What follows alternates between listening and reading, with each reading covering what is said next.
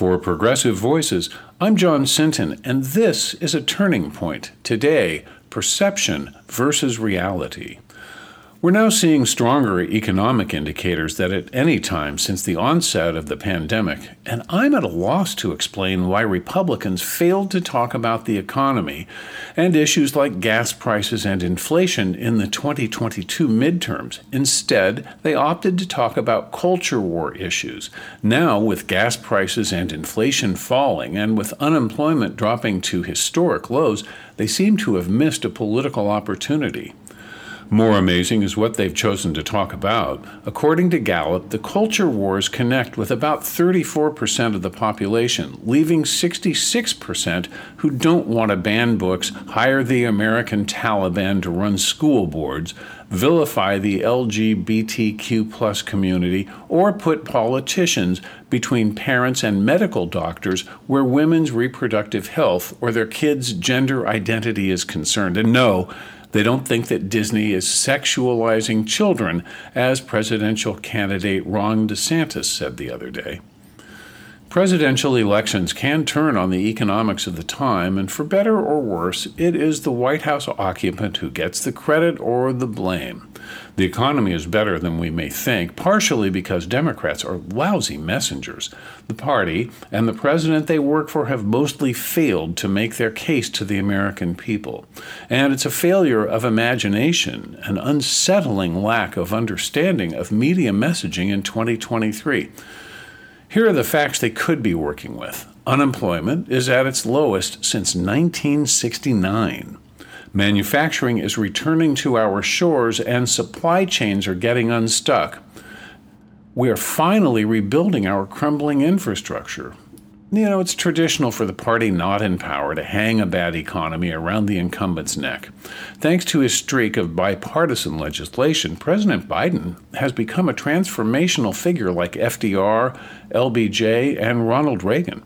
Whether you like him or not, the Inflation Reduction Act, the CHIPS and Science Act, the Bipartisan Infrastructure Act are all moving the economy forward.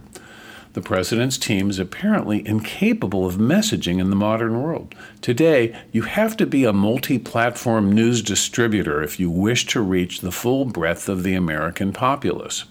The Biden White House completely misses the moment. From Bloomberg News, we learn that Americans spend more time on social than any other form of media. 95 minutes a day on TikTok, 74 on YouTube, 51 on Instagram, 49 on Facebook, 29 on Twitter, and 21 on Snapchat. But the Democrats are nowhere to be seen on these emerging platforms. To the world, stability matters. The recent Congressional Freedom Caucus threat to default on our bills was a dangerous bluster. Had we defaulted, Moody's Analytics, the go to master of economic metrics, said 8 million Americans would have lost their jobs. For over 70 years, the full faith and credit of the American government has made and kept the dollar the currency of the international realm. That level of trust and reliability comes with innumerable assets. Not paying our bills and essentially declaring bankruptcy wouldn't have been a quote strategic correction, as the former guy intimated in that weird clown hall on CNN.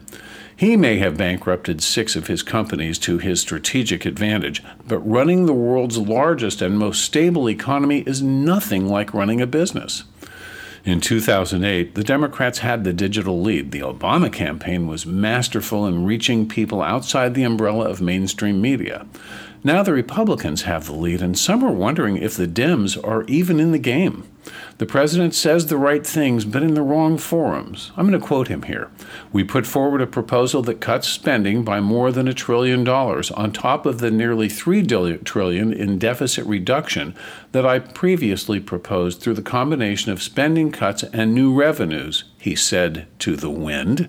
Let me be clear I'm not going to agree to a deal that protects a $30 billion tax break for the oil industry, which made $200 billion in profit last year. They don't need an incentive of another $30 billion while putting health care of 21 million Americans at risk by going after Medicaid. And I'm not going to agree to a deal that protects $200 billion in excess payments for pharmaceutical industries and refuse to count that while cutting over 100,000 school teachers and assistants' jobs, he said to the starry sky. I won't cut 30,000 law enforcement officers' jobs across the entire United States of America. I'm not going to agree to a deal that protects wealthy tax cheats and crypto traders while putting food assistance at risk for nearly a million Americans. Unquote. Saying the right things is never enough. The Democratic Party and its leader Joe Biden need to get in the game.